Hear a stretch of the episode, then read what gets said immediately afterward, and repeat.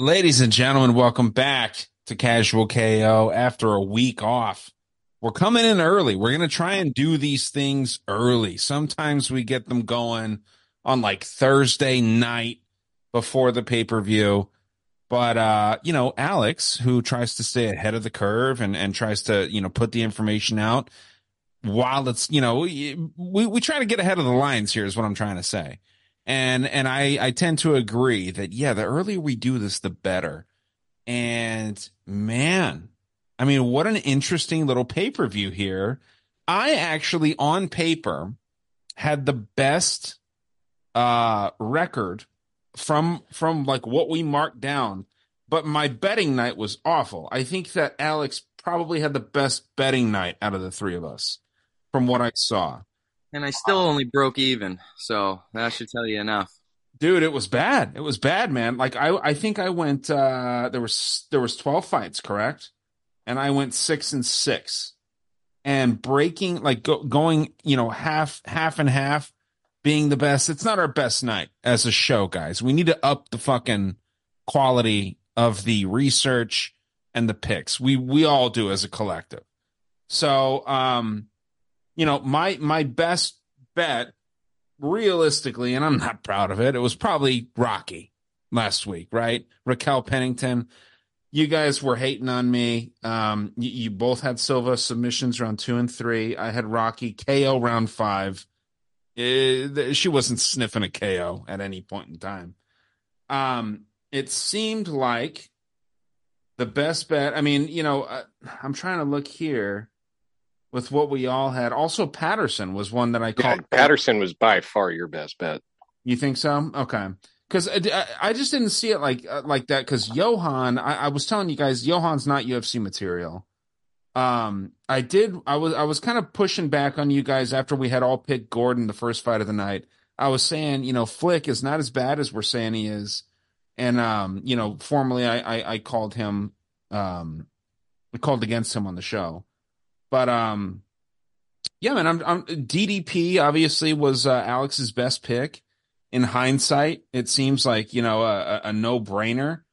Um, man, Jared, you picked Mike Malott, dude. Uh, yeah, but uh, you know what? No, but my bet was the over one and a half at minus one twenty five. That was what saved my night, or at least tried to. Okay. Yeah, yeah, you're right with that. Um, but I mean, dude, uh, Alex and myself both sniping out Neil Magny on that one was, was No, you said Neil Magny could only win a decision. Don't act like you were I fucking come that. on. I did say that, but I did I did take Neil and and for the record, Alex did as well. Hey, but how about that over one and a half? The hell is a lock. That was a lock. We got fucked here on um on where are we at? No, what's the oh Jordan? Jordan, that was a horrible a horrible read on all of our parts. And then Jared, your best bet, if I might say so myself, was uh Taveras against Sidey, right? Um, that was an interesting, interesting little look there because um, even though you know the decision didn't really seem to go the way that it seemed, uh, it should have. You know, y- you did lock that in. Also, I had Robertson. You guys both took Polly. Um, I took Robertson by decision, though we all had decision, and uh, who would have thought Robertson would have actually gotten a fucking knockout there?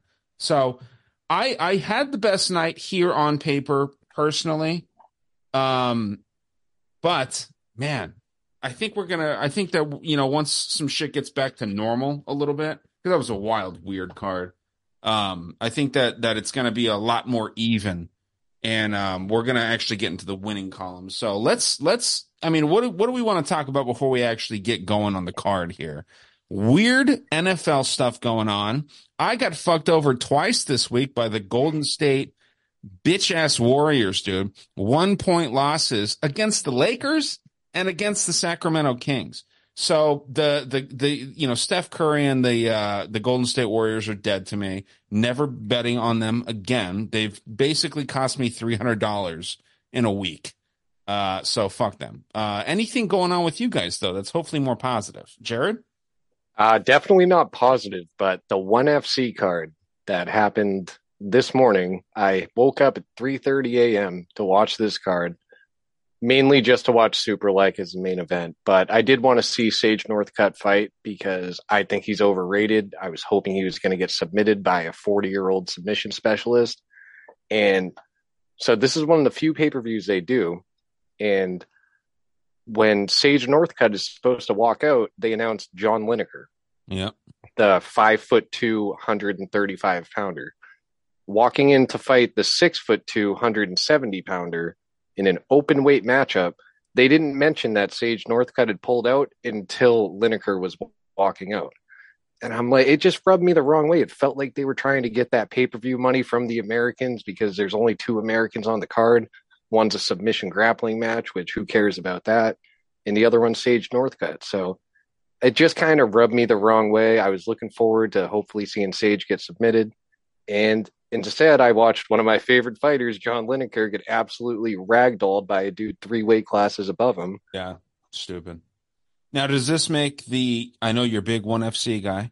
You got the one FC. Uh, you know, the one the one uh, championship shit hoodie right there, right? Does it drop the stock in your opinion at all?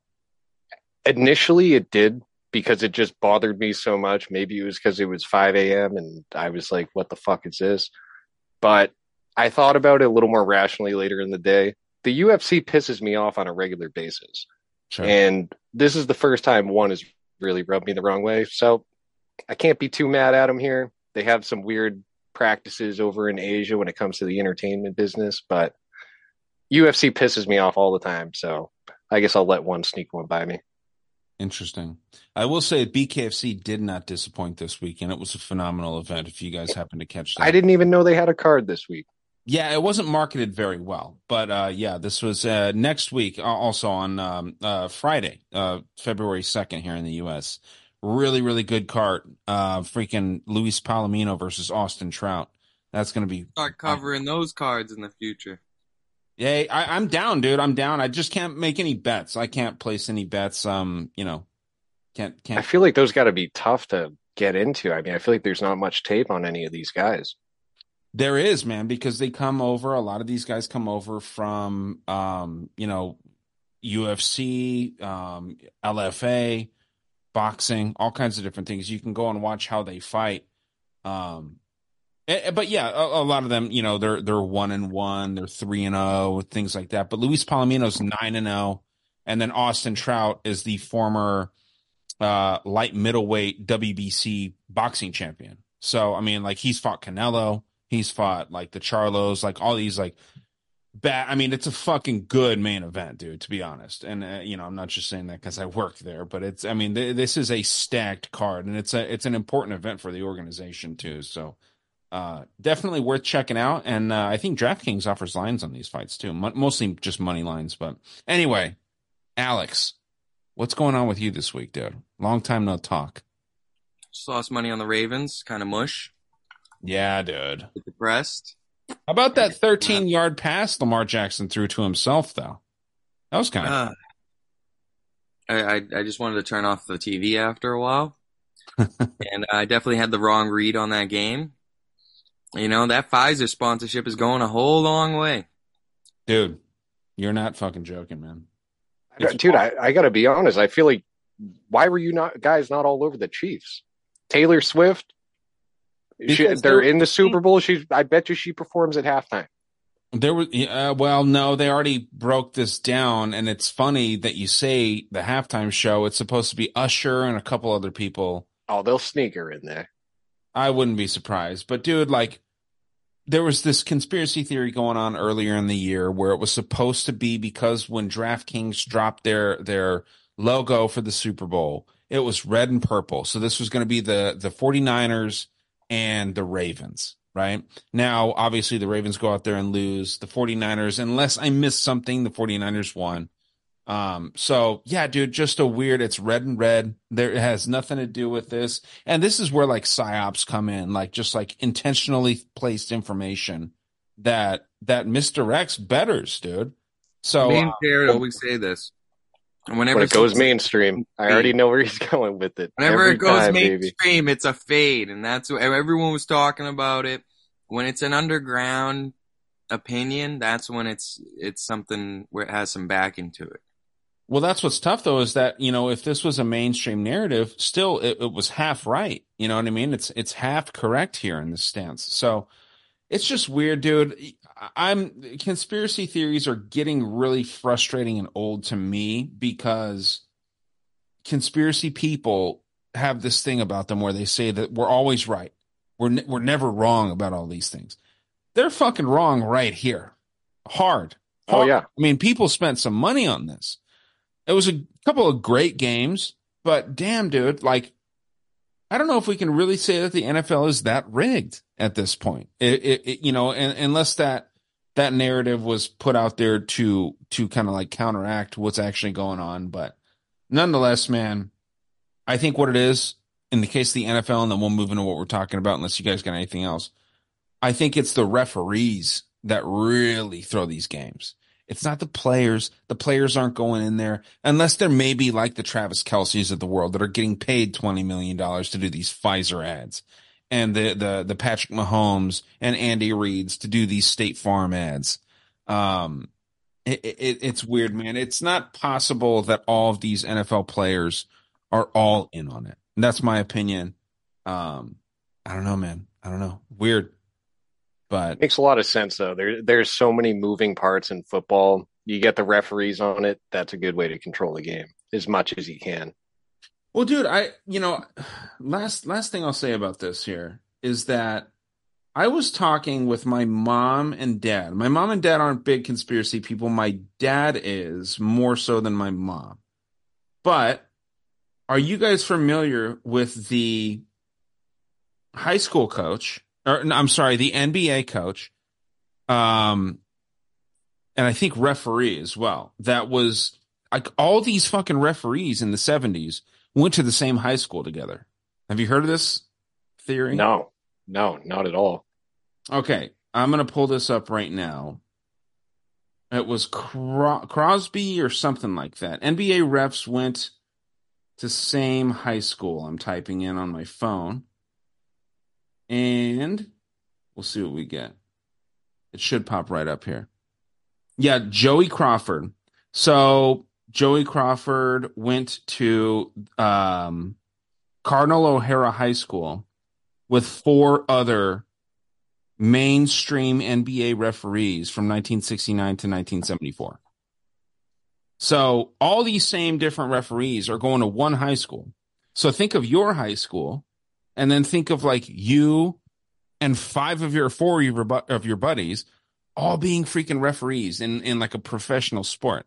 That doesn't work out like that, dude. Like that's not, that's not by coincidence. That's intentional. So it's just, it's a weird situation, man. It's, it's the referees. It's not necessarily the players, but I digress. Uh, let's get into this shit here. Let's roll into this, dude. Gonna share my screen. I thought initially that Pete Rodriguez was going to be in the first fight of the night. I just want to comment on the Pete Rodriguez fight first.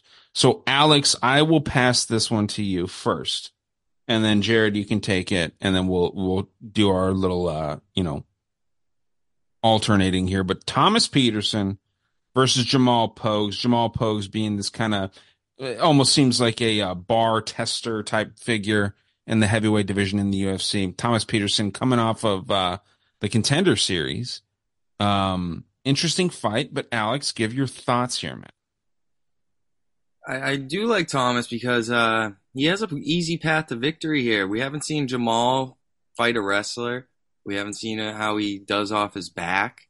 You know, I was kind of leading for another sloppy heavyweight fight on the over one and a half, but um, you know, I only see Thomas the only one who could have finishing ability here, unless he gets, you know, a little bit tired later on in the fight. But I guess I'm gonna go Thomas. A secondary bet would be over one and a half, but I'm gonna go Thomas. And I'm kind of leaning a finish here. It's just, and I love his nickname, the Train Man. It's got to be one of the greatest nicknames in the in in the in the sport of MMA, man. Like I'm a big uh the Train fan, and um, you know, kind of keeping it simple Yeah, I, like Thomas. I think he has the wrestling ability here, and that goes a long way with me, especially since we haven't seen Jamal do any type of wrestling. He's a boxing base, and he's not the greatest boxer either. Low volume, Right. and um, yeah, I think he's going to take his second L here. Okay. I respect it. Jared, where are you at here, man? I'll be right back, but uh, give us your thoughts. Yeah, I mean, I'm gonna be like zero help on this fight. I did zero research. Uh, I just looked at this fight. First fight of the night, low level heavyweights. I'm like, this is the one eight hundred gambler fight of the card. It's not a fight I plan on going anywhere near. If I have to make a pick, I guess I'll say Thomas Petersen gets a knockout, and that's not based on any opinion on Petersen. That's just based on Jamal Pogues is bad. That's all I know of him. Um, with these contender series guys, they get a little overrated, and they all they seem to always come into the UFC's favorites. Um, he's probably the rightful favorite here just because Pogues is that bad. But this is a fight I did no research, didn't look into this fight a bit. This is the one eight hundred gambler fight. I want nothing to do with it. I'll say Thomas Petersen, and we'll say he'll get a ground and pound knockout round one. I like it. Yeah, man. Um, dude, y- that that's what's interesting is that everyone seems to be on Petersen right now. It, it doesn't seem like a crazy line for all of that. Pogues is decent. Um, Pogues fought uh, that Mick Parkin right last time. Yep. So, you know, Mick Parkin was supposed to be this badass. He trains with uh, Tom Aspinall. Got an autograph card by Tom Aspinall, by the way. Just got one recently. And um, dude, I, I I just don't I don't know exactly where Pogues is, man. Petersen's striking is horrible. It's so bad. Man, just to be a contra uh, like a contrarian here. Jared, you're going KO round one, ground and pound specifically. I'll take Pogues. Now I don't know if you heard my first part. I did No. zero research on this fight. Okay. I I want nothing to do with it. This is the one eight hundred gambler fight, low level heavyweights. I'll always maintain the easiest way into the UFC is be a heavyweight or be a woman. I want Yeah. nothing to do with it. Yeah, you're not lying. Um, I, I I I would not recommend betting on this either. I I recommend that if you are going to bet, it does go over the plus one point five. It's a solid bet that Alex is throwing out there. I think that is the move, but just for the sake of some contrarianism, um, you know, betting on the underdog here, I'll take Pogues. I will take Pogues. Um, more established, fought better dudes. I don't know. Petersen has great wrestling, but that is it. His striking is like my deaf corgi, my little dog that's deaf. It's like him punching me. It's it's bad, dude. He's got bad striking. Um so yeah, weird weird thing there. But uh let's move on to the second fight of the night. This is a much better fight. We've got Marquel Mederos versus Landon Quinones. Jared, why don't you lead us off on this uh nice little fight. Second fight of the night. Yeah, so this is a fight I actually did do research on. Quinones, he was a guy, he came onto the Ultimate Fighter. He was one and done. His first fight on the Ultimate Fighter, he falls into like a triangle like a minute into the fight. Wasn't a good look. After the Ultimate Fighter, he goes back to Titan FC, he crushes another can, mm-hmm. and then he gets a short notice debut against Nazareth Hack Press. He fights Nazareth, and on paper, this was supposed to be a mismatch and it was supposed to be an easy finish for Nazareth. Quinones didn't give him that easy fight. You know, he lost the fight, but I could still take a lot of positives away from it. Nazareth's lead leg was chewed up. Quinones got some real hard low kicks and he caused some serious trouble. The cardio might be a little bit questionable because he significantly slowed down in that third round, but he was on short notice. I want to give him a little bit of a pass there. But this guy isn't bad. I think he's uh I think he's a lot better than he's being given credit for. When I look at Marquel Mederos, he's a guy I have a lot of question marks around him because these guys that come into the contender series, they usually don't have the best strength of schedule leading up to it. And then the guys are fighting in contender series, they're the same way. So you really don't know how much to range his skills. He had a big knee knockout that earned him a contract. He looked good in that fight. But I feel like this is one of these instances where he's coming in as an overrated favorite from the contender series. Right. So that being said, I'm going to go with the guy that I see improving fight to fight and a guy that I th- think he can cause some trouble. So I'm going to go with Quinones. And I'll say he edges out a decision because Mederos, he is a tough dude. He has some hard shots, especially early, but Quinones weathers that storm. I think he can really cause some damage in this fight and get himself a, his first UFC win. Yeah, dude. I think that, uh, I mean, everything that you're saying makes so much sense. There's this this fade idea, and and I don't think that we were recording when we talked about this, and and obviously Jared, uh, Jared and Alex were both talking about this uh, off air here. But you, Jared, have this list of like fighters that you want to fade, right? And the, you know, there's a criteria. They're undefeated. Um, they have to be undefeated in the UFC. In the, undefeated in the UFC. That's right. So there's like these little there's these points, right? And I think that what's really a, a, spot to fade is these people coming off of contender series that have shiny records, right? Eight and one, even a four and one record is it? That's a good record, dude. You know, a two and one record is a good record. Going up, and, and if you're a new uh, fighter coming in, and you have this shiny record and you're coming off the contender series. The contender series is built like The Bachelor, right? Like the show The Bachelor, where it's like it's not true, it's not real what's going on there. This is these are essentially these are amateur fights or regional fights, but they're meant to look real. They're meant to look professional. And I don't I don't think that Mederos has it yet. I think Quinones is going to get this win. I think he might get a knockout here. I think that he might finish um, potentially round one or two. Give me a, a Quinones uh, round two knockout. Alex, what do you got here, man? I'm I'm with you guys. I'm on Landon. I was impressed with his last fight. I'm gonna agree with Jared here. I'm on the decision, baby. I think he's gonna edge it out. Them leg kicks dirty, man. I was impressed. I, I like Landon here. Give me that dog money, baby. Woo!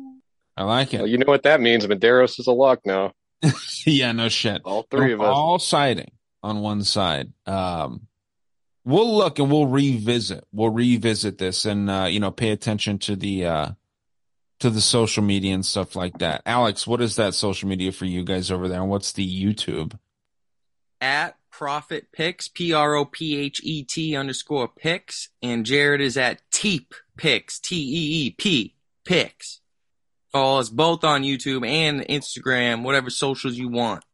I have a whopping 26 followers on Instagram. Okay, give, I want to say six of them are real people. Two of them is Ryan and Alex. Hey, you know what? You got to start somewhere. Fucking uh, keep making good picks and yeah. So shoot me a follow, and if you don't, your mom's a cunt. That's a fact for sure. Like I said, I the main one that I want to uh, weigh in on is uh, two fights from now, but I will start with this one here. Julia Stoliarenko versus Luana Carolina. Holy shit. What a tough fight to really break down because neither one of these fighters are great. Stoliarenko, if I'm not mistaken, she beat McCann uh, in her last fight, Molly McCann, right? Uh, yep, showed Molly's great fight IQ. Yeah, and and that's the thing. You know, we have this this idea where you know maybe you know fighters that have fought each other and then they're on the same card together. Don't One, forget, McCann slept Carolina. Uh, when? It was in England. Uh, yeah, a year, year and ten months ago. I kind of think Carolina wins this, man. Um, it's a low level women fight. It's a low level women fight, and um, in a circumstance like this, I think you know, she she's the better striker. She's the taller woman. She's the more aggressive woman, right? Alex is is freaking out over there. I, I, I have a feeling that you agree with me. Luana Carolina, I think, is the side here, dude, and it's not because you know it's a lock. Like I, I wouldn't parlay Luana up.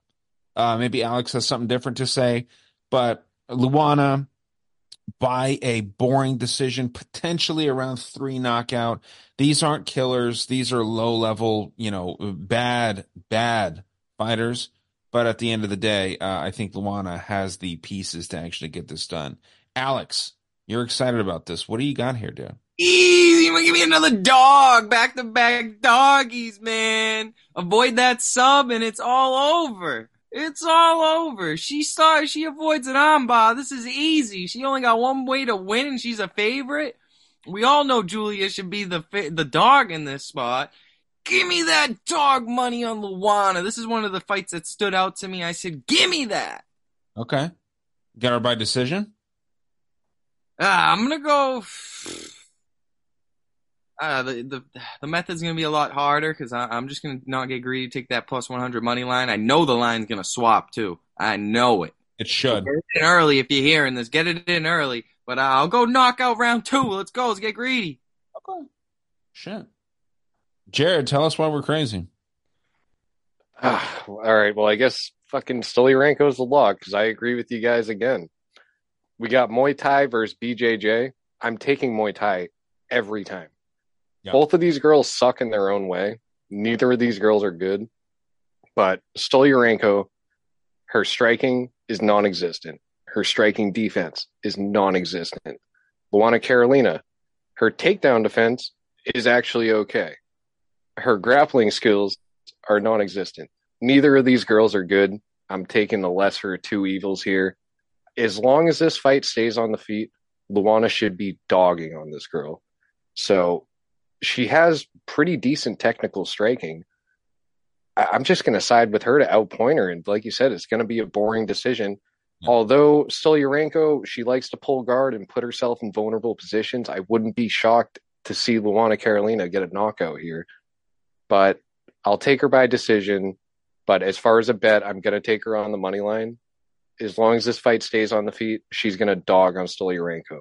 Stolyarenko does. She has great grappling, but for a girl with great grappling, you'd like to think she has great takedowns. She doesn't. Her takedown accuracy accuracy sitting at something like thirty percent. She's against, less attractive, less talented Mackenzie Dern. It's a bit of a reach. I don't think I'd. I mean, I don't know. I hear Mackenzie Dern. Yeah, less attractive. That's for sure. I don't know. I'll, I'll give Dern. I mean, I know Dern has horrible takedowns too, but I'll give Dern a little more credit here. At least Dern has a number next to her name, something that Stolyarenko will never Man. see after how she fought Jessica Andrade, after Andrade just got fucked up three times back to back to back. I don't know how you can give Mackenzie Dern much credit, but I hear you. Um, maybe you got a soft spot in your heart for her, but that's fine. Yeah, dude. Oh, dude, I, I was against her against Andrade. I love calling people to break them losing streaks. That was a great night for me. Yeah, hell yeah. Well, good, dude. Because yeah, I think that uh, I was on uh, uh, on Dern that night, but yeah, I, I, something about this doesn't seem right though. I, you, you, know, you wonder what Vegas knows that we don't. Um, to put Stolyarenko as the favorite, maybe it's just you know the hype train of Molly McCann, and you know we'll get to that fight later. Um, you know, beating Molly McCann, who who uh, undoubtedly I, I think that Vegas still sees her as something, and I, I really don't think that she's anything, man. Uh, Molly McCann that is. So maybe they're just ranking that win and that dominant win, by the way, um, highly. So I don't know, but um, Jared, I'll go back to you on this uh, Blake Bilder versus Zhang Young Lee fight. And uh, normally we would go to Alex after this, but I am, like I said, I'm taking the next one uh, first. But who do you got with Blake Bilder, uh, and Zhang Young Lee? Well, first off, this is great matchmaking because these guys are actually really similar in a lot of ways. Both guys have never been finished.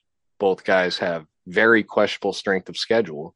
And both guys are fast, they're explosive, and they both like to push a pace. So this is all the makings of a really, really good fight. Um, I might give Lee a little bit of a speed advantage. Um, so Blake, but I'll start with Blake Bilder. Blake Bilder, he comes into the UFC and he gets an absolute layup of a fight against Shane Young. He does what he's supposed to do. He beats Shane Young, and then he gets another fight against Kyle Nelson, who at the time he was like two and four in the UFC. He was supposed to be in, yeah, I, that was in Canada, right? Yeah, and and, so, and fighting a Canadian man, you should win, right? Especially after what we recently saw. Yes, but it was supposed to be another favorable matchup for him, and that fight played out really close. I lost money on Blake Bilder that night, but at least I got to learn a lot about him. Right. This guy has trouble checking kicks. It, I, for whatever reason, he just doesn't check kicks. He just lets them happen. And his leg, by round three, his leg was gone. And he had a hard time getting around Kyle Nelson's jab. Jabbing and low kicking are two things that Lee does often. I mean, both these guys are explosive, but the questionable talent that they've faced, it is a hard pick. This fight is very, very even, which is why the odds are where they are. I'm going to give a slight edge to Lee coming off the road to UFC. A lot of people disagreed with him winning the final there.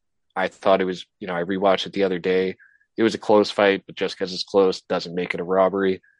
So Lee's a good fighter, man. And I, I feel like this fight might spend a decent amount of, amount of time pressing against a cage with Bilder trying to get Lee to the ground. Lee has very good takedown defense, but he let, he does hang out on the cage a lot. If you do get him on his back, the second this guy hits his back, he is constantly going for subs. He's constantly throwing for elbows. If he doesn't do either of those two things, he's trying to get back to his feet. That's a guy that I don't mind having my money behind. So I'm going to take Lee here to beat Bilder in a very close decision. Yeah. Yeah, I'm with you on the close decision part, but uh Alex, where are you at here, dude? I agree. This is one of the fights I'm probably going to stay away from. I see a close decision. If I'm going to give out any bets, I'm going to tell them to take the over. It's going to be juiced. You know, I'd cap it at around yeah 250. You know, so it'd have to be a parlay piece. And in my opinion, you know, I, I kind of like Blake. You know, I, I, think he's he's going to show a different strategy after the last fight. I thought the last one was close too, even against Kyle. I thought he could have won that. You know, I did lose money on Blake in that fight too. And, um, you know, this is just one uh, gun to my head. I'll take Blake by a close decision, but I'm not super confident on it. Definitely one of the fights I'm not going to be throwing any money down the drain towards. Okay.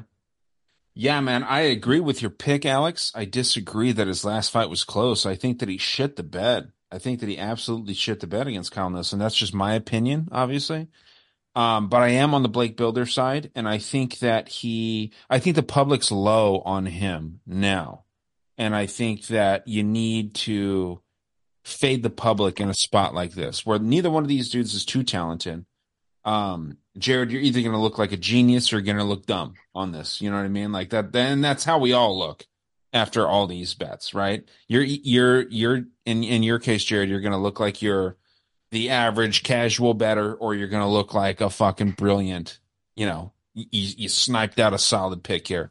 Cause I really do think that this goes 29 28. You know what I mean? Like, I, I think it's very, very close. So no matter what happens here, neither of us are wrong until fight night, until after these dudes fight. So probably not a fight that anyone should bet, but, um, yeah, I'm on, I'm on Blake Bilder. I think that he could in a weird world, I think he could get a knockout here. Obviously, you know, neither of these dudes been uh, been finished like that, but I think that uh, I think Bilder could get the knockout.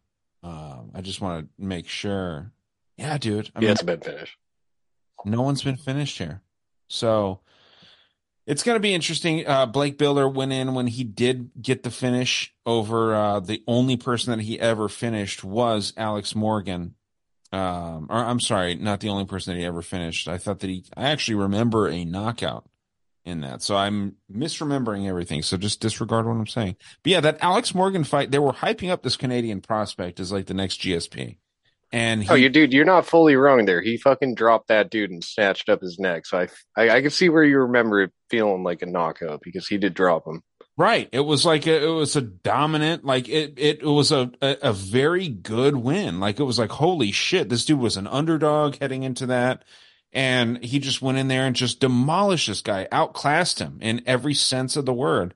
But, uh, yeah, very, very interesting. Um, let's move on though. It's going to be a close fight. Blake Bilder versus Jeong Yeong Lee. This is my hot take of the evening. And, and you guys, you know, you might not like it. I don't I don't give a shit though because I'm I'm solid on this one. We got Themba Gorimbo versus um, Pete Rodriguez. Now it's not just because Themba Gorimbo is a Tucson guy, and this is where I live. This is you know Themba uh, Themba. He's not that good, dude. He he really isn't this guy that is a fucking killer. His 11 and 4 record looks great. He's a minus 300 favorite here on Tapology. But this guy is not a uh, he's not a finisher. He's not a badass dude. He's not somebody that's going to go out there and really do anything too crazy. He's got bad wrestling, but his wrestling is better than his striking. His striking is dog shit. Pete Rodriguez is, eh, eh, eh, you know, you you guys might disagree, um, but Pete Rodriguez, I mean, he's got, I mean, he's got power, dude. That's his main thing. That's the only way that he wins. Every single one of his fights is uh, knockout, knockout win, knockout loss. He's got five knockouts uh, on, under his belt, and then he's been knocked out once. He was knocked out by Jack Della Maddalena. So that's not a horrible loss, man. This is the Jack Della Maddalena to some people is like the fucking second coming out here. So for Pete Rodriguez to only have that one loss, that's not that bad. Now, yes, his highlight real knockout is Mike Jackson. Not a great win, right? I mean, this I, I feel like I could knock out Mike Jackson. Um, I, I just I don't I don't see why people are on the Themba Gorimbo train. Um, he just got that free house by The Rock. I feel like everyone is going to be on him. Everybody's going to say like, "Oh, dude, Themba Gorimbo all day. He's the fucking he, he, you know, The Rock endorses him and all this shit." Give me Pete Rodriguez, man. And for all the people out there saying that Pete Rodriguez couldn't make weight, this is up a weight class. He's got an extra 15 pounds to fuck around. He was trying to fight Nathan Levy at 155. This is now at welterweight at 170. Give me Pete Rodriguez by knockout in round one against the the passive, not no killer instinct Themba Gorimbo, man. Give it to me all day. Pete Rodriguez, KO round one. Alex, where are you at, dude? Ah, I've been back and forth. I've been back and forth. I don't think Themba is is trustworthy at this line. I mean, how do you not go with Pete Rodriguez at this line at plus 235? You know, he looks good. I, I think he's just a little bit too small. I think Themba's going to have that, that size advantage on him. You know what I mean? And that's what scares me here. I, I, I just, uh, I want to take Pete. I do. It's just, I feel like he's too small. I really do. I think that size advantage is going to be evident when they match up. And for all we know, you know, they are coming both out of good camps. I, I just another fight I won't be touching. I'll tell you that. But uh, I, I guess I'm gonna go Themba by knockout. Probably round two. You'd probably get clipped up in round one, and everyone who everyone will sweat. But I, I feel like it's gonna be a back and forth fight. I just think the way to beat Themba, you have to be a grappler. You have to be. You know, um, I just think they got this one capped correctly. I think the line is a little bit off. I do see the value in Pete, but I, I see Themba getting it done. Not super confident, not something I'm going to be parlaying, but the official pick, Themba knockout round two. Okay. Yeah, this is why I said this earlier. You know, most of of Themba's wins come by submission. And Jared, when you were shaking your head, that's why you know I, I'm interested to see what your take is on this He's not a good striker, dude. Themba is not a good striker, and he's going against a fucking hammer fist in Pete Rodriguez. Um, give me your thoughts on this. All right, I got to say, I'm a little upset. This is your hot pick of the night because this was supposed to be my hot pick of the night, and here you go stealing my thunder. Hey man, Themba Gorimbo should Arizona not guy. Uh, if if I'm if you think I'm going to let you take the Tucson, Arizona card, fair enough. Fair enough. But Themba Gorimbo should not be minus 300 against anybody right now. I love it. This dude on the feet, I actually thought he wasn't like, he's long, he's rangy. I've seen him land a couple good strikes, and then he immediately starts spamming takedowns. Right. And for somebody that's so hell bent on wrestling, you'd think he'd be good at wrestling. This right. dude's takedowns are not good. I mean, honestly, this this guy's not a good fighter. And you know, or at least UFC caliber, in my opinion. And that's not to say, you know, Pete Rodriguez is, you know, the next big thing, but Pete Rodriguez is the definition of kill or be killed. I don't think Rimbo has much killing ability in him. Pete Rodriguez, he gets a short notice debut in Australia against Jack Della. And of course, that went horribly. But the UFC was nice enough to give him an absolute layup against Mike Jackson, and he did exactly what he was supposed to do. He starched this dude. But I still have a lot of question marks around Pete Rodriguez. Right. He hasn't had a fight last longer than three minutes. So how good his takedown defense is is yet to be determined. And you better believe Gorimbo is going to be shooting for a takedown within the first 30 seconds. Or as soon as he feels Pete Rodriguez's power, he's going to be spamming takedowns. So we're going to find out real quick if we're stupid or not. But there at this line, there is absolutely no way I am staying away from Pete Rodriguez here. This feels like a um, kind of similar to a Bryce Mitchell, Josh Emmett, where one guy has the opinion of I'm just going to come in here and I'm going to take you down. I'm going to impose my wrestling. And Pete Rodriguez, his logic is I'm just going to knock you the fuck out or I'm going to die trying. So I'm taking Pete Rodriguez to get the knockout. He hasn't fight, had a fight last longer than three minutes, so I'm going to say it's going to happen in round one. If Pete Rodriguez does not get that early finish, you better believe he's getting submitted. But Pete Rodriguez, Themba Gorimbo at minus 300 is laughable. I'm going Pete Rodriguez to sleep this motherfucker. Yeah. Yeah, I don't I I uh I'm with you. I think everything that you say is correct, but just for me, it's like Pete Rodriguez is going to be the stronger guy. He's going to be the the physically stronger guy. Yeah, he's shorter by quite a bit. Five nine versus six one here on Tapology. You know, fucking sometimes Tapology is way off, by the way. But I, I know uh, Gorimbo is pretty tall. Uh, Rodriguez is a you know he's a Mexican. He's you know typically these dudes are are shorter. Um, but he's he's fucking strong, man. He's a strong dude. I think he's itching to get in. I think he wants to fight for his job. I think Gorimbo is gonna be fucking lazy because he got a fucking free house. How do you get a free house? There's so many people that are more deserving of a free house in the UFC. And this dude uh just, you know, gets a free house by the rock and he seems like a good guy and all that stuff, but I don't think he deserved that. And I think that it's going to soften him up a little bit. And I think, like like you said, uh, Jared, I think that that we see a knockout in round one by my fellow Tucsonan brother here. Charles Johnson versus Azat Maksum. I wish that I uh, could have the first take on this, but uh, Jared, I'll give you this one. All right. Well, I kind of hate Maksum because I bet heavy on Tyson Nam in Maksum's debut because I believe Maksum's not that good. I was heavy on the 40 year old flyweight Tyson Nam, and I still believe Tyson Nam won that fight. But I can't deny it. Maksum is a well rounded fighter. I was able to watch the fight without a betting bias. Maksum's well rounded. He did do good work in that fight.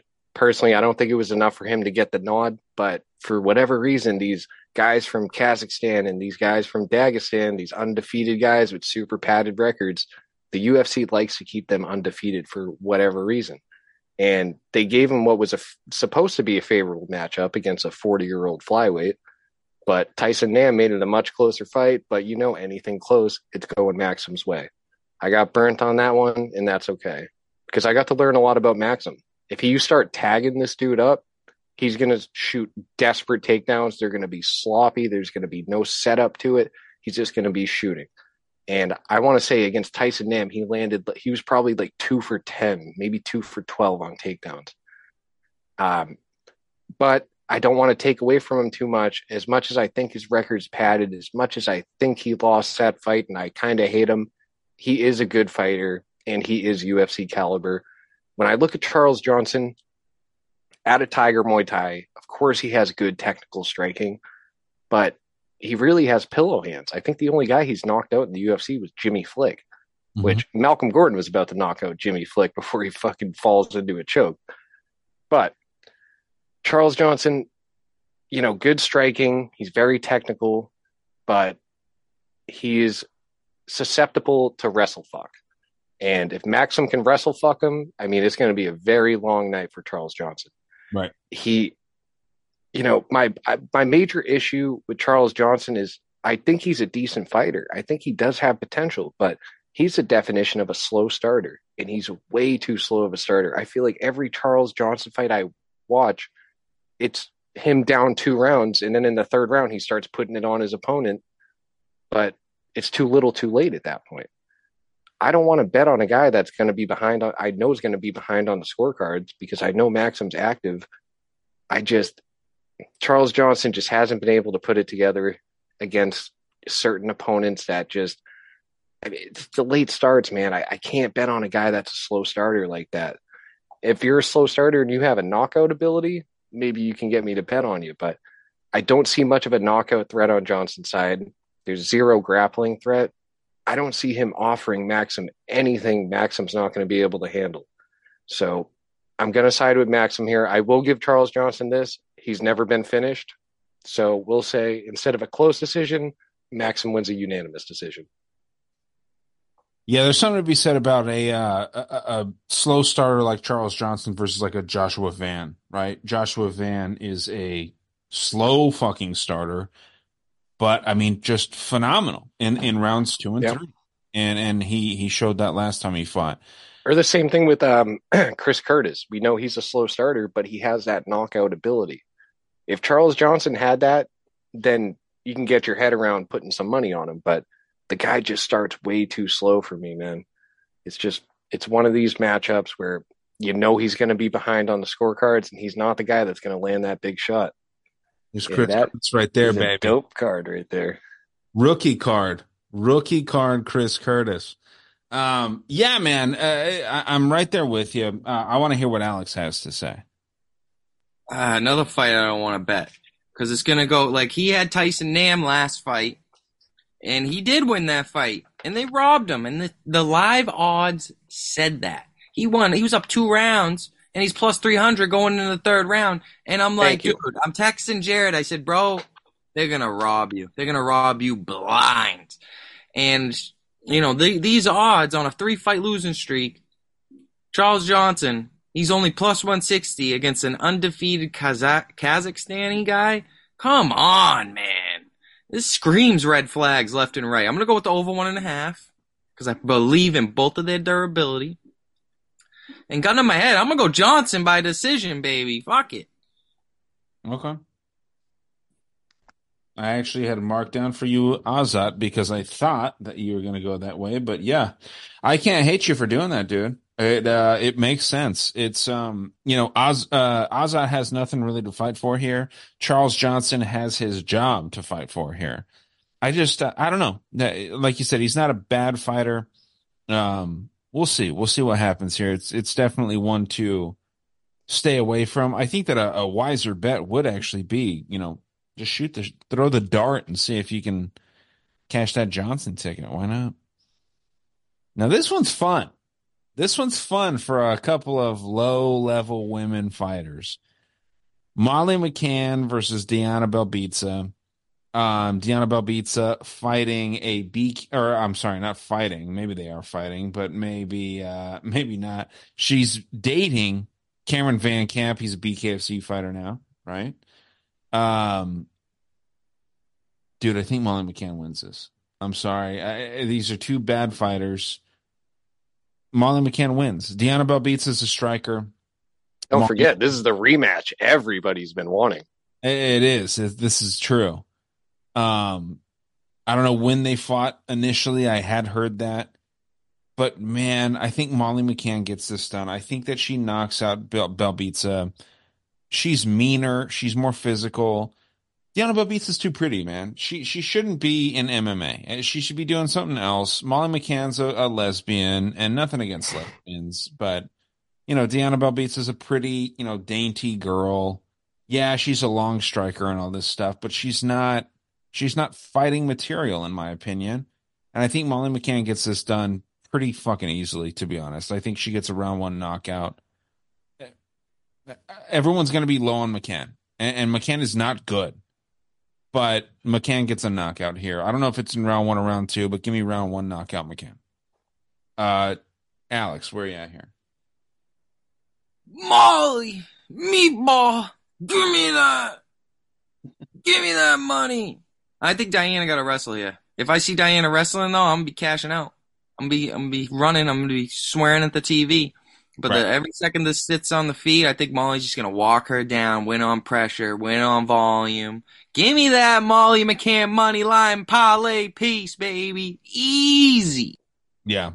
It is an easy win. It just seems like um yeah, I see a knockout coming. I, I I'm more confident in the you know, they're, they're, they're the UFC is invested in certain people and they're invested in Molly McCann. They want Molly McCann to do well, just like they want Patty to do well.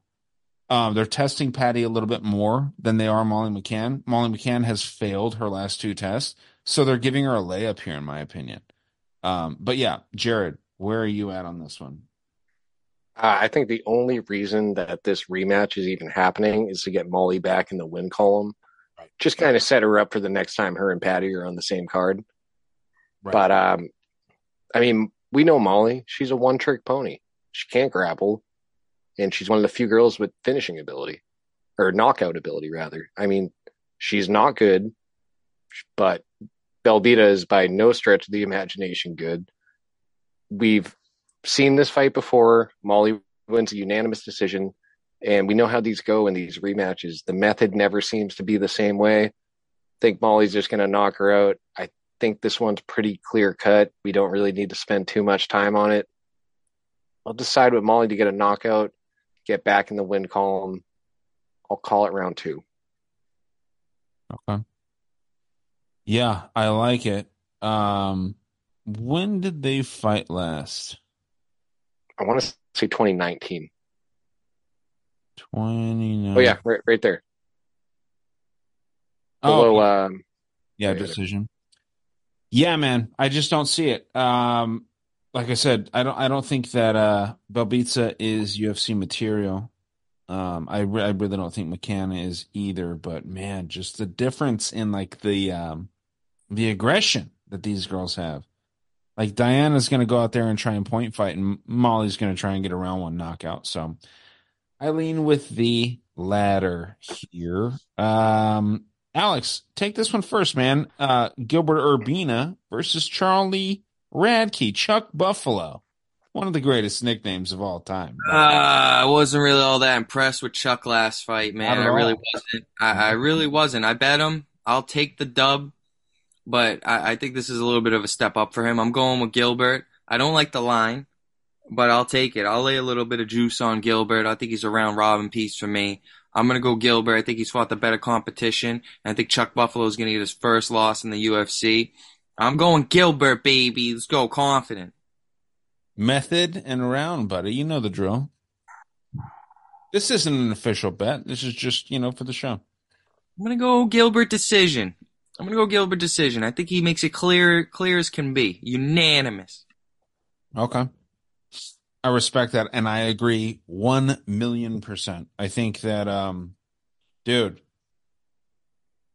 Blood Diamond. That guy that that hard of a nickname should not go to a fighter that is that incompetent. Somebody named Blood Diamond should not be as bad as Blood Diamond was in the UFC. So yeah, dude, um for for uh Charlie Radtke, Chuck Buffalo to go in and be gassed so gassed and not even really be able to take down this really mediocre kickboxer, man. He he I don't I don't even know if he really got any takedowns. He was kind of wrestling him against the fence. I remember it was very boring. Uh, I was sweating it because I had him in a big parlay. He ended up cashing for me, so thank you for that.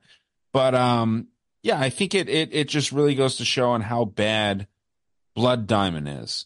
Um, Mike Mathetha is his real name, I believe. And yeah, dude, just a bad fighter. Bad, bad fighter. Um I actually I'm friends with a guy. Uh I went to high school with a dude that fought um his name's Caleb Crump. And he fought, he got knocked out by Charlie Radtke uh here. Caleb Crump right here. Um Caleb, you know, he's an he's a nice dude. He's a, he's he's somebody that's out there on his grind, but he's five and five. He's working. He uh he works with um Neil Magny quite a bit out at Elevation fight team. Um just, you know, I don't know, man. I I, I can't say anything because I don't want to be too mean, but I just don't think that Charlie Radtke's UFC level. I, I really don't. So I think he got in. He got kind of lucky getting there. I think he's going to go probably, you know, one and three, and then he's going to get his walking papers. But I think Gilbert Urbina gets this done here very easily. Um, probably round two, round three, possibly a knockout, possibly a submission, but I see a finish. Gun ahead. Give me Gilbert by, uh, give me Gilbert by knockout round one. Or I'm sorry, round three. KO round three. What do you got, Jared? So Charles Radtke was a dude that I was actually really excited for his debut. And I saw Blood Diamond. I'm like, oh my God, this is a layup. He's to submit this guy in the first round. I have Radtke money line on every single parlay. And then I do a straight bet on Radtke by submission. And if you struggle with Blood Diamond, you're automatically dead to me. Yeah. I mean, it's just, it's such a bad look. Maybe, yeah, it's his first UFC fight. I'm sure the UFC jitters played a part, but UFC jitters got nothing to do with cardio. There were points where he was getting outworked by fucking Blood Diamond. That that's crazy to me.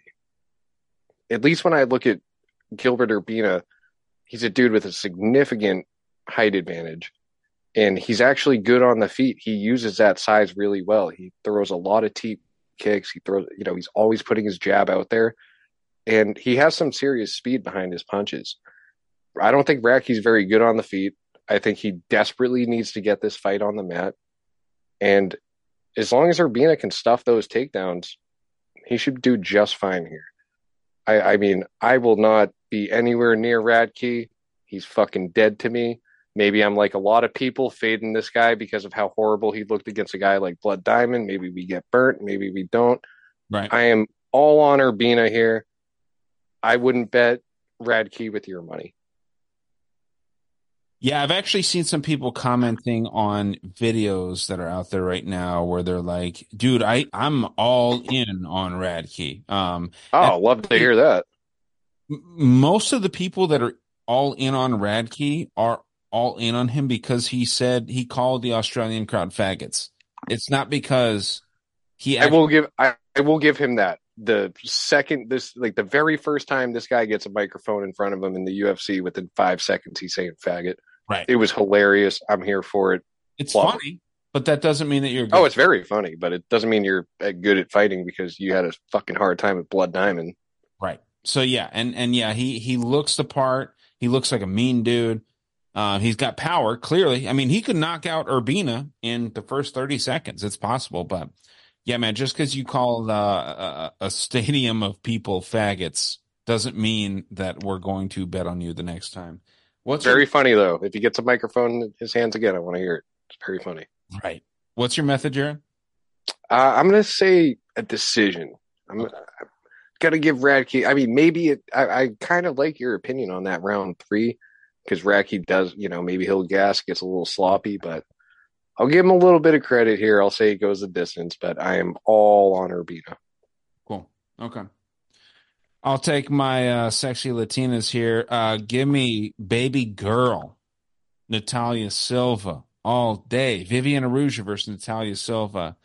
This is a confident, confident finish. I think that we see a finish here.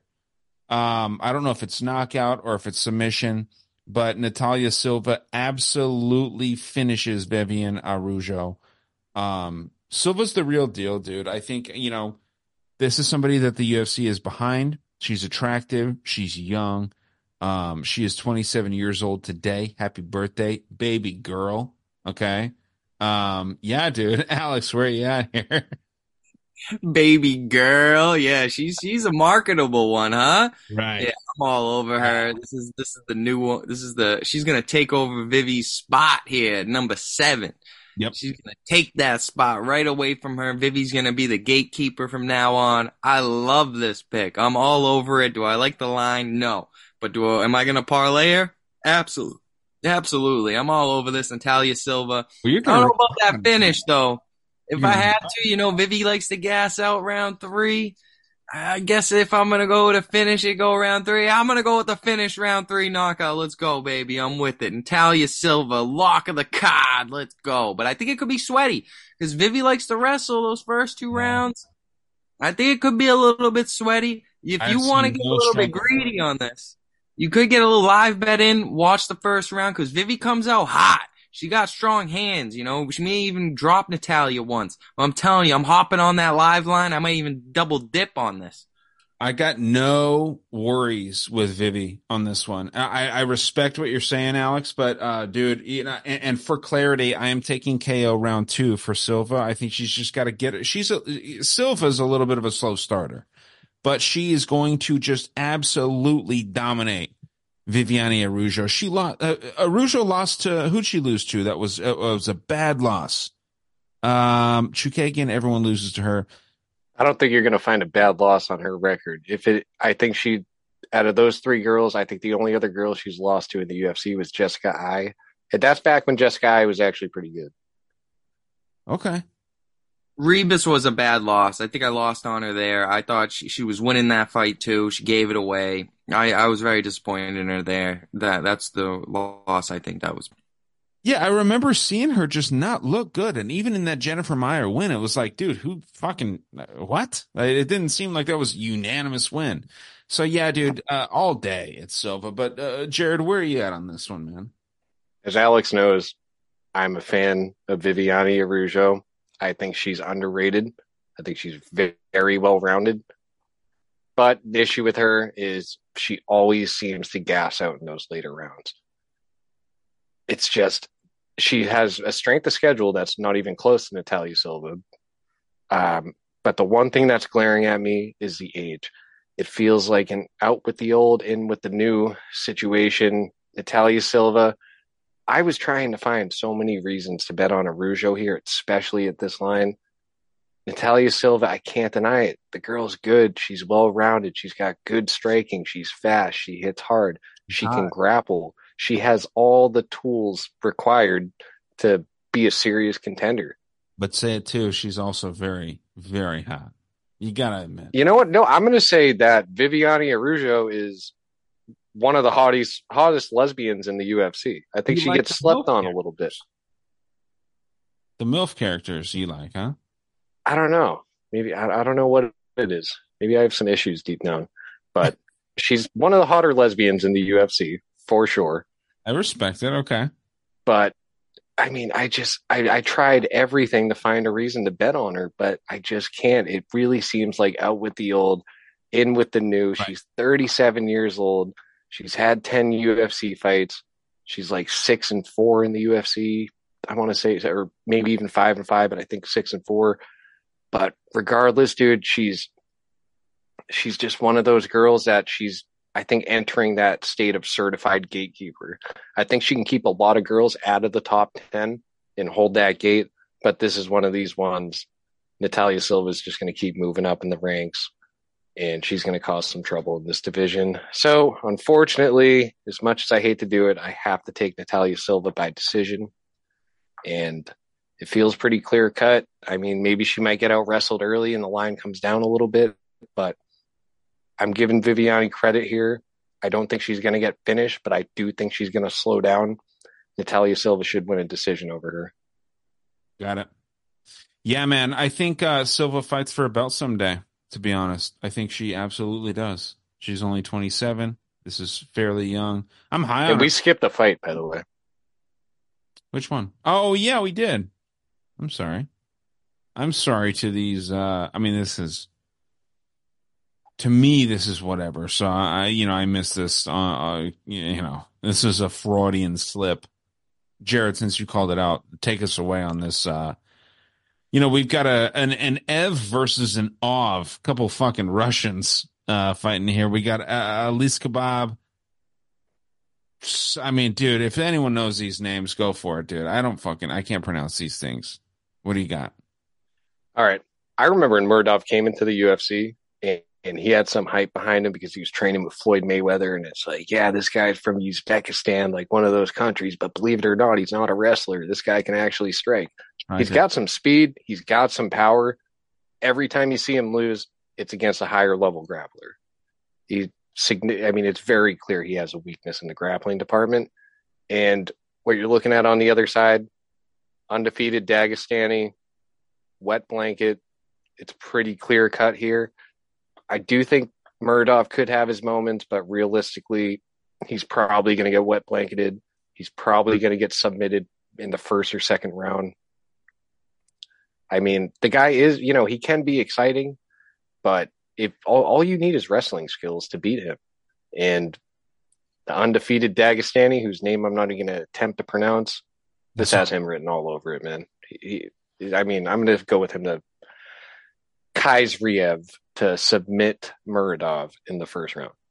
Well, why don't we just call it? Why don't we just say that this fight is between the Black Wolf and Mock, and the Black Wolf is the wrestler, and Mock is the striker. Okay, I'm sorry, guys. I mean, you know, this is this is some of these names are tough, but obviously Jared is going with the Black Wolf here. Alex, do you agree or disagree? Well, after Makhmud's uh, last win, he kind of seems like he has a wrestling base too, and uh, he kind of does though. He got some takedowns against Barberena, and that was a sweaty third round. He gassed a out. Thirty-nine-year-old Barberena. I'm sorry. He Barberena. gassed out bad. For I wanted him to finish Barberena, and that kind of cost me a bet, I believe. But uh, I did have a huge bet on Makhmud in that fight. But now I think it's time to get off the bandwagon. It's not often we get dog odds on Muradov. But I'm gonna go with the Black Wolf round three. He's gonna expose that gas tank of Muradov, and we all know that the wrestling gets people tired faster. Yep. So I think there's gonna be a lot of wrestling in this fight. And I'm going to go Kriziev to remain undefeated. Let's go. Round three, submission. Like it. Yeah, I'm gonna I'm gonna uh, agree with you, Alex. I will just take it a, a, step further, and I'll say it's round two, for the sake of, you know, excuse me, spreading it around a little bit.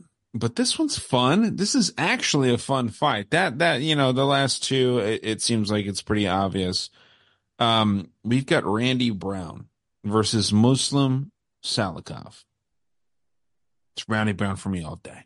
Randy Brown gets this done. Salikhov, um, you know, he's a he's a well-rounded dude. I think he's done uh, some sando sambo. Um, you know, the, he's he's pretty well known in the uh, wrestling world as the king of kung fu. But I think he's got more submission wins than anything else, right? Am I? No, he's got ground and pound wins. Um, I just think that Randy Brown is a freak of nature at this weight class. He's the younger guy by almost seven years. Um, give me Randy Brown, the longer striker. I think his takedown defense is good enough to to you know stand up and, and really fuck up this uh this shorter Russian dude. How much shorter is this guy? Five eleven versus six three.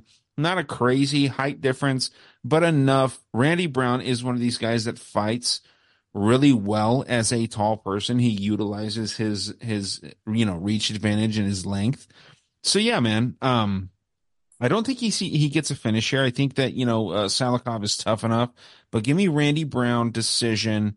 Uh, I think it's a unanimous decision. I think that he beats the shit out of Salikhov for 15 minutes. Uh, Randy Brown decision. What do you got, Alex? I've been back and forth on this fight. I, I dislike this fight a lot. It's kind of like trusting Brandy Brown. Uh, I, am not going to be betting this fight. Uh, another fight, I like the over one and a half. I think this fight goes a while. Yeah. Gun in my head, I'll trust Randy to get a decision, even though who did he fight last? Um, Let's see. The Brazilian guy, Wellington Turman. Yeah, I thought he lost that fight, and I bet huge money on Randy Brown. And I thought I got gifted a win there. You know, I, I don't like this fight at all. I'll go Randy Brown by decision. Not super confident. I think this is a easy stay away fight because I think Muslim's going to be looking good early. He's got that pressure, but another one who kibbies out later in the fight, who gets tired, especially if he mixes it up. We've seen him you know, be winning a lot of fights and then just lose. I don't like this oh, fight at all. You mentioned something that sparked something in my head. You know, Salikhov is, is is pressure heavy in the beginning. Randy Brown's an excellent counter striker, man. Like he really is a good counter striker. So it's possible that we see a counter strike like, you know, like a cross or something that comes Right, from, and it's been it's been a long time since Randy's gotten a finish. Like when was the last time Randy's gotten a finish? He's been a decisionator for a while. Right. And um yeah, I guess we could see him get a finish here. I guess that wouldn't be a bad pick. I'll go Randy Brown. I'm just not super confident, but he's definitely fought a lot of better competition as of late. So I'll go Randy Brown, and you're right. That is a good. That is a good. Uh, a good eyeball right there. Randy Brown decision. Not super confident. How many times has uh, Salikhov been knocked out? Only once. That's not a good look.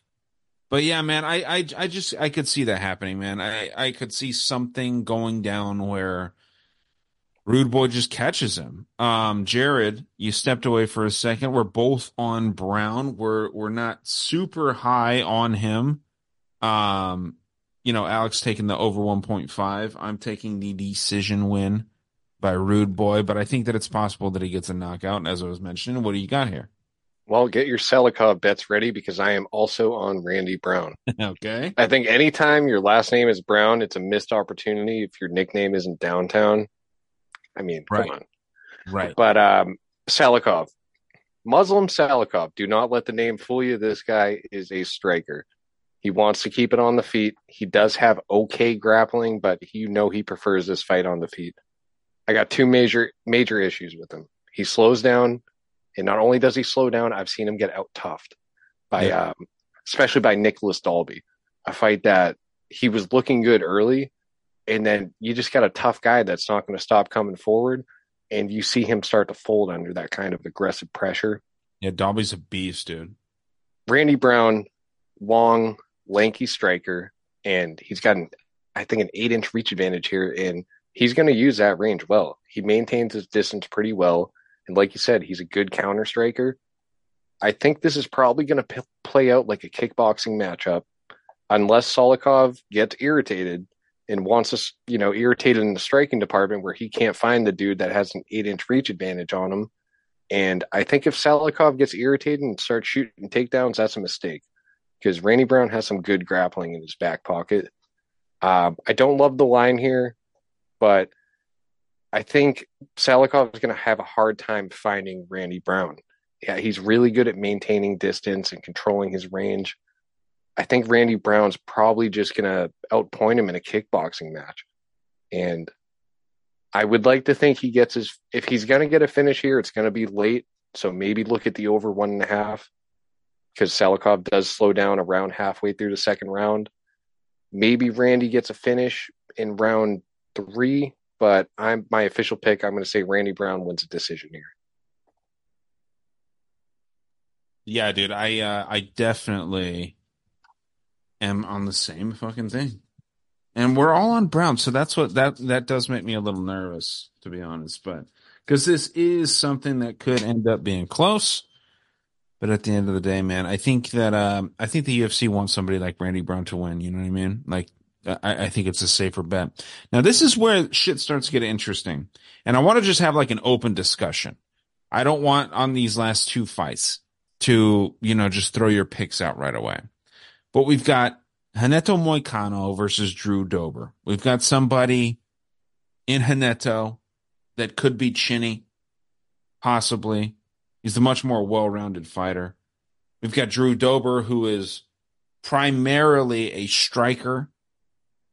Possibly his chin was cracked when he fought last time. Who knows? We're not sure. Uh, it seemed like it could have been a premature stop, but he did get dropped. Where are your guys' thoughts? Both you guys. I mean, just anyone that that wants to speak up here. Where are your Wait, wait. thoughts here before we actually get? Are you are you talking about the Frevola fight? Yes.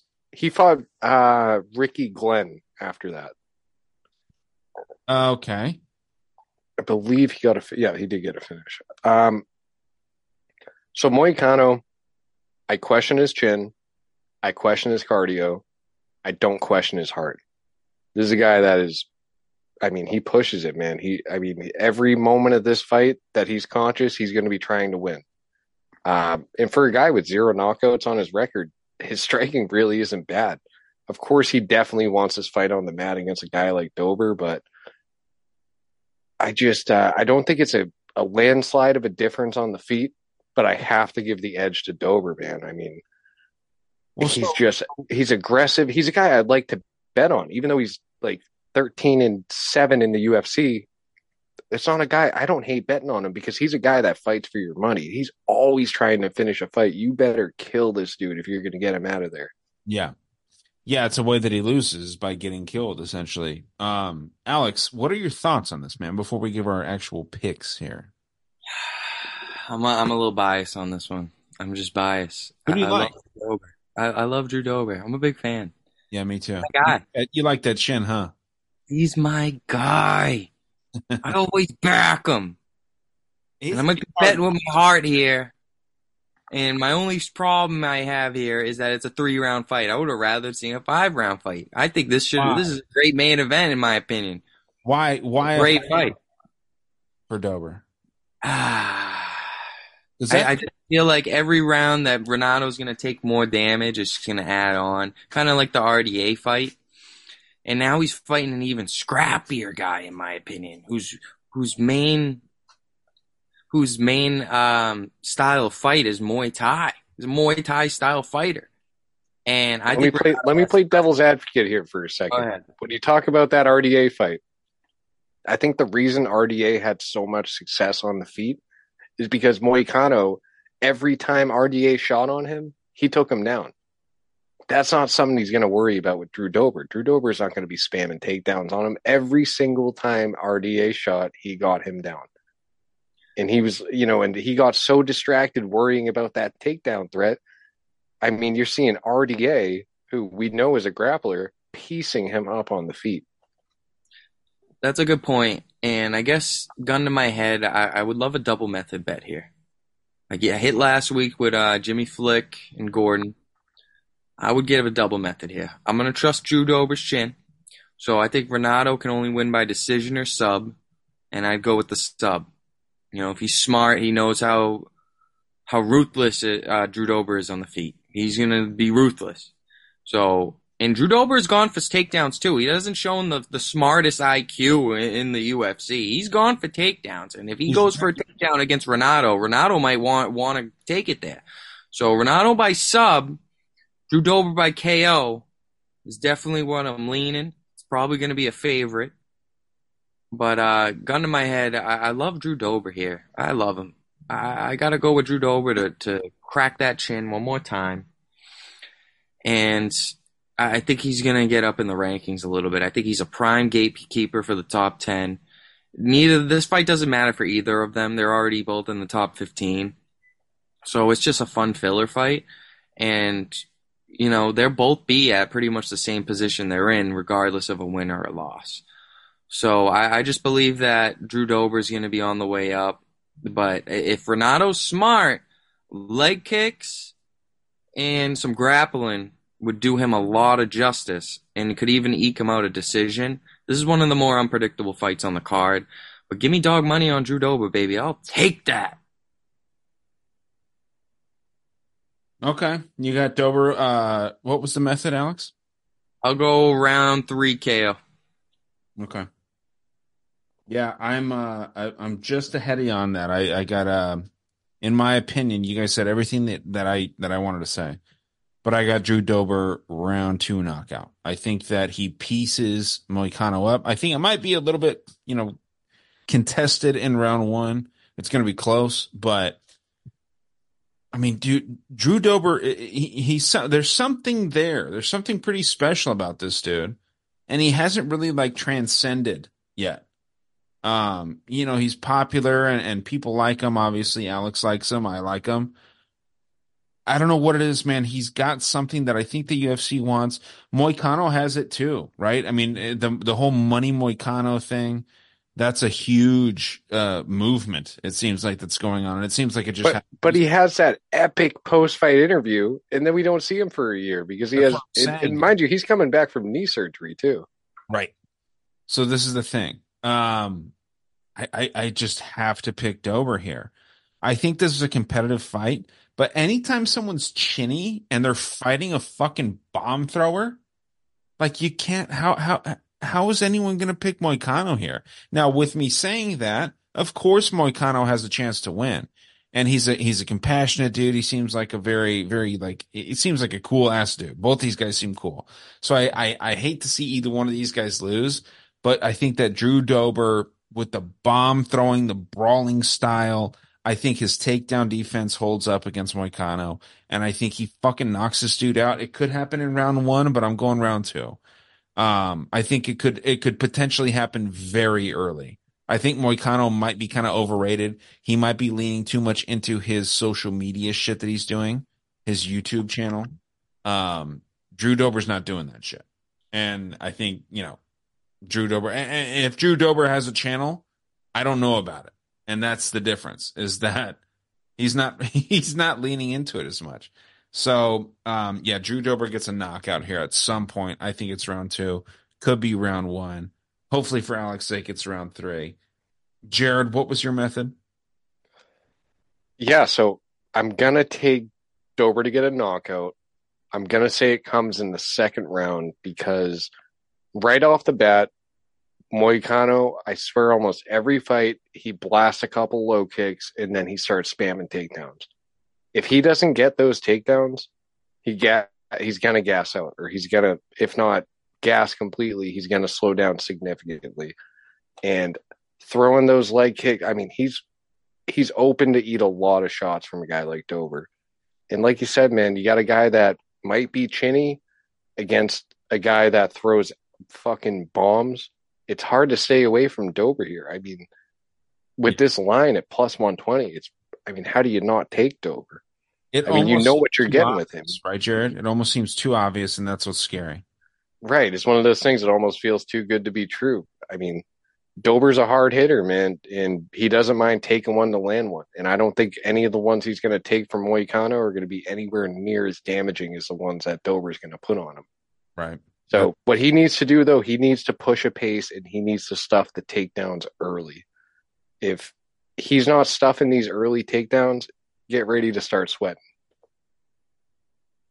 Yeah, I think I think uh, Dober has uh, Dober has no problem stuffing those takedowns, but another fight here. Uh, so we're all on Dober on, on, this one, and that's that's it's interesting because Moicano has gotten so popular recently. So I think a lot of people might be on Moicano, and it might not be a bad bet to take Moicano, to be honest. But I just I can't get there, man. The line is suspicious. It's a sus line. But yeah, dude, I'm uh, I'm on. Uh, we're all on Dober. Now let's go to the main event here, and um, this is another interesting fight. I feel like I might disagree with you guys on this. Roman Dolidze versus Nassourdine Imavov. Is he French? Is he Russian? We're not sure. He fights out of France, but he is the Russian sniper. And Nassourdine Imavov. He beat Chris Curtis. He lost to Sean Strickland. Uh, everyone that loses to Sean Strickland, unless your name is um, Abus Magomedov, it's a it's a split decision loss or a win.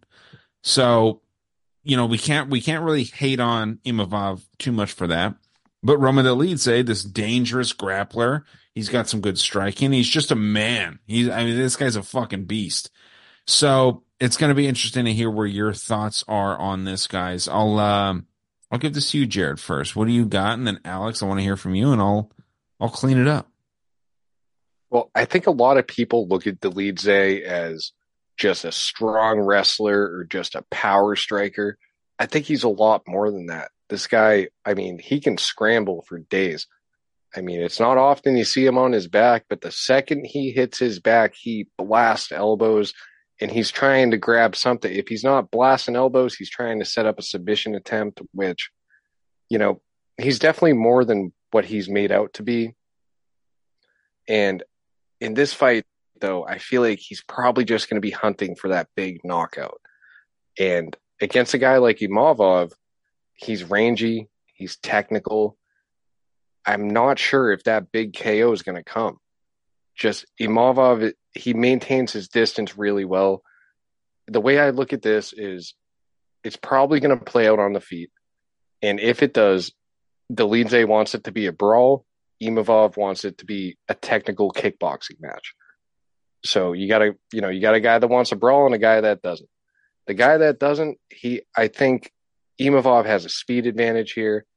and he blasts that jab out there. And I think Dolidze is probably going to have a hard time working around that. He's it'd be smart for him to try to take Imavov to the ground, but Imavov does have some grappling skills in his back pocket too. I don't know if it's on the same level as Dolidze's, but I'm going to side with Imavov to avoid the heavy shots. It's a five round fight. I think Imavov can keep it clean. I'm sure Dolidze will have his moments if you're an Imavov better where your heart drops, but I do think the Imavov is the better striker. He's more technical. He seems sharper. He seems cleaner. As long as this fight doesn't turn into a fucking firefight or a crazy brawl, and this fight stays at distance, it's Imavov all day. The only thing Dolidze has to offer him is a big knockout threat. And if it gets to the ground, which I don't imagine it will, he's going to be going for submissions constantly. I'm going to side with the longer, rangier guy and I know Dolidze, he's a you know, he's a big motherfucker. He's mean. Imavov's mean too. This guy, I love his attitude when he comes in the fight. I think he's gonna match that energy of Dolidze trying to intimidate him. I, am all on Imavov here, man. I, I just think he's I just think he's the better fighter. And I think when I first looked at this line, I know Dolidze has a little bit of hype behind him. And the more I broke down tape, the more I see this line is very accurate. Imavov's the rightful favorite here, and he should win this fight. And I'll say he wins it by decision. I like it. Alex, what do you got, dude? I won't be betting this fight. Uh, I just want to say that right now. I won't be betting this fight. I'll be betting over one and a half, over two and a half. I think this fight goes a while. I think both of these guys are very, very durable. I think if there's any room for an early finish, probably going to be Roman by submission for Lukey because he's slick. He is slick with the mhm. submissions. Yeah. So well, I know it's Phil Hawes, but look at that Phil Hawes fight. Remember how bad he tweaked his knee? Yeah. I know he got the knockout win, but that should have been a submission win because Hawes was done. I think Marc Goddard must have bet on the knockout there. Yeah. I've just been back and forth with this fight. I was originally on Romanov. I mean, I'm sorry, Roman. And uh, I, I just think it's way too close of a fight. I see this fight going to a decision. Do I want to be a part of a close decision? Like just like the last weeks, I was like, DDP is probably going to get this, but am I confident? If, if I had thousands of dollars on this, would I want to cancel my bet, take my money back? Absolutely. And I don't want to be putting my money in these positions anymore. So I'm going to give everyone the pick. Take the over two and a half. It's probably going to be minus money. But as far as a pick, oh, you know, we haven't even seen Roman in a five round fight. Right. He's, he's extremely muscular. For all we know, he's going to gas out. So I think we're going to learn a lot about Roman, and I think we should just sit back and learn. But you're, Jared is absolutely right. The volume is going to be Nassourdine's friend in this fight. And I think anything close, they'll probably give it to him. But it could be just like that DDP fight we saw last week. Roman's that marketable guy from Georgia. They might want to push him along, push him up in the rankings, and he's good as well. And I think this is one of the more unpredictable fights. I think it's going to go over. That's the only thing I'm confident in this fight. But gun to my head, I'll go Imavov by decision. Not super confident. I'm going against my gut here, which tells me Roman's going to win it just kind of feels like a trap. They're giving me dog odds on this, and I think most of that dog odds is coming from the fact that he hasn't had a five round fight. He hasn't fought the competition that Imavov has fought. I mean, other than Vettori, but he didn't look too good in that fight himself. Yeah. But, you know, I'll go Imavov decision. Not going to be betting this fight. I will be betting the over confidently, and that's what I'm going to stick with. Who was it that fought Bobby Green and Bobby Green knocked him the fuck out in 30, 10 seconds. Grant Dawson. Grant Dawson. This could be like that. And Bobby Green in this case would be Roma Dolidze. But I think if this fight actually plays out and it gets going, Nassourdine wins 10 times out of 10. I don't think Dolidze wins a decision. I think he gasses out after round two. Um, because Nassourdine's going to put a pace on him, man. And and if this goes long, my thing that I have written down here, I have knockout round four, five, or a decision, and it's going to favor Nassourdine. I, I think that that you know I'll push back on what you were saying, Alex, where you know Dolidze is very marketable uh, as a Georgian fighter.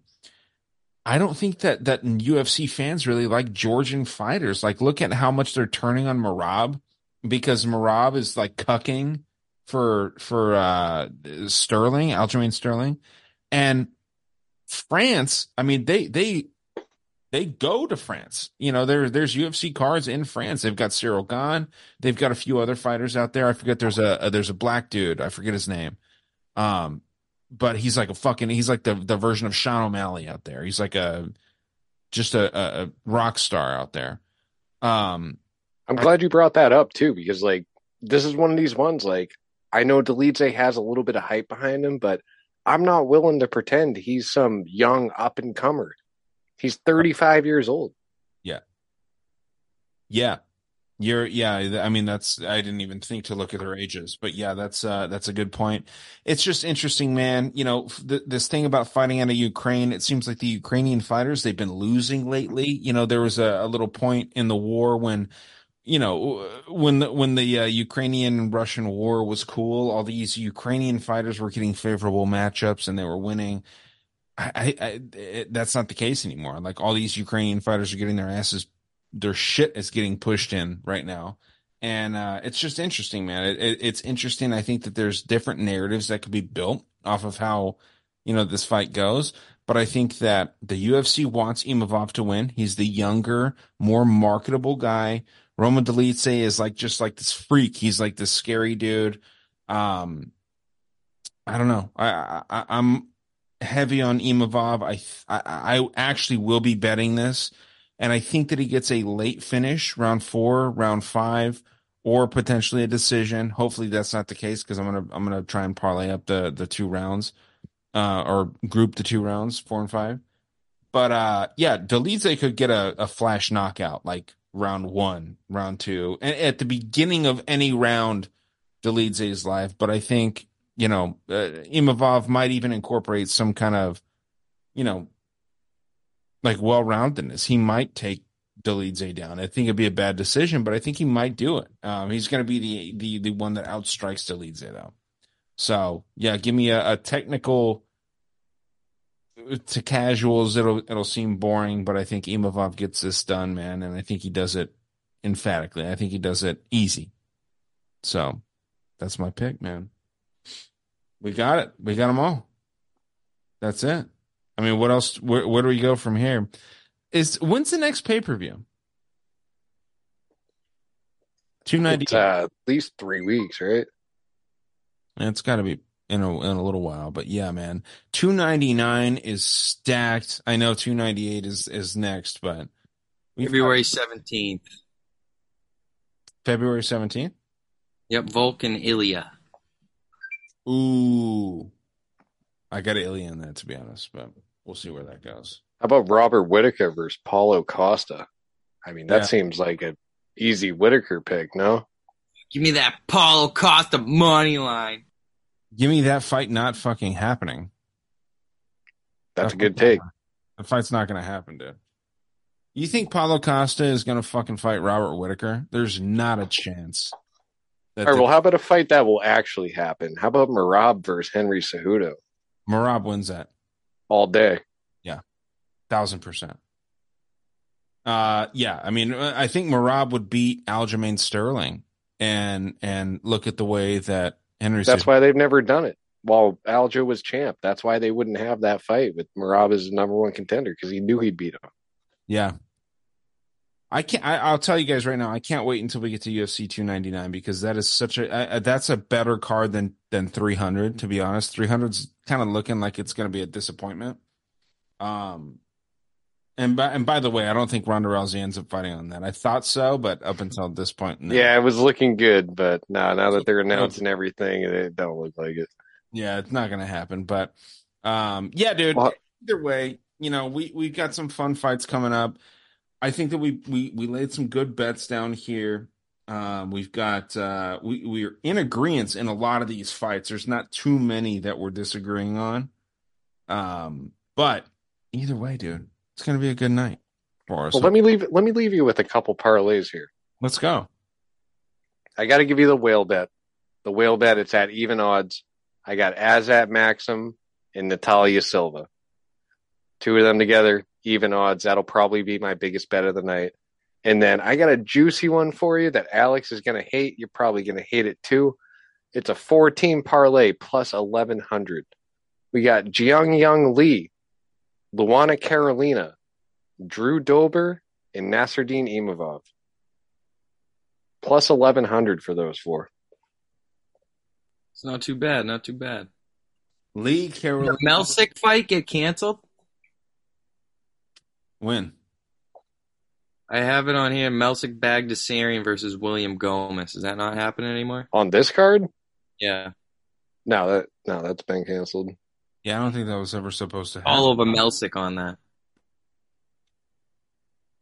Oh yeah, over Gomis. Yeah, Gomis is one of those dudes. Gomis is the guy that I was talking about, the Jaguar. This dude is the fucking Sean O'Malley of France.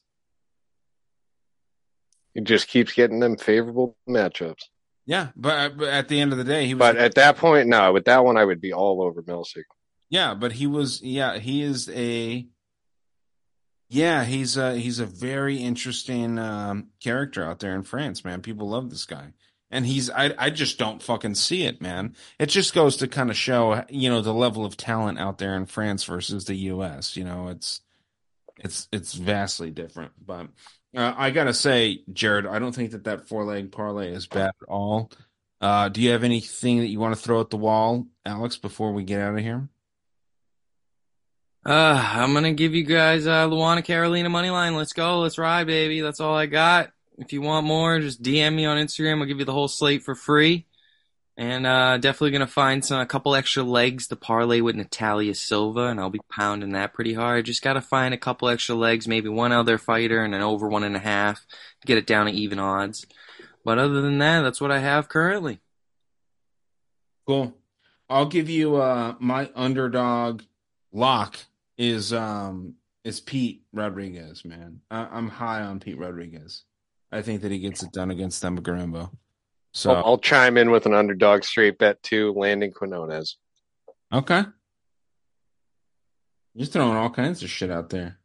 Yeah, if you could throw this much shit at the wall, something's got to stick, right? Right, right. All right, cool. Yeah, Quinones. I I got it marked down. But uh, yeah, man, everybody out there, good luck betting. We're trying to put this out early. Um, where can they find this on YouTube, Alex? You can find us on YouTube on our channel Prophet Picks, P R O P H E T Picks, one word. And um, yeah, we should have it uploaded. Uh, we're trying to get it out every Wednesday. So uh, God willing. God willing. And yeah, this will be on my uh, typical feed where you guys hear this as well, audio wise. And uh, damn, guys, good luck, everybody. Just uh, you know, bet responsibly. We're we're getting in some murky waters. There is some weird shit going on on this card. I don't know what to think of it. It's not a it's not it's not a card that I don't think any one of us is going to sweep. But um, you know, soon we'll, we'll we'll get there. We're gonna have a card where it's like, yeah, this is it. But this is a tough card, so bet responsibly. And um, you know, we got some fun stuff, guys. So UFC Vegas 85. You heard it here, hopefully first. Bet responsibly. We'll talk to you soon. Take care.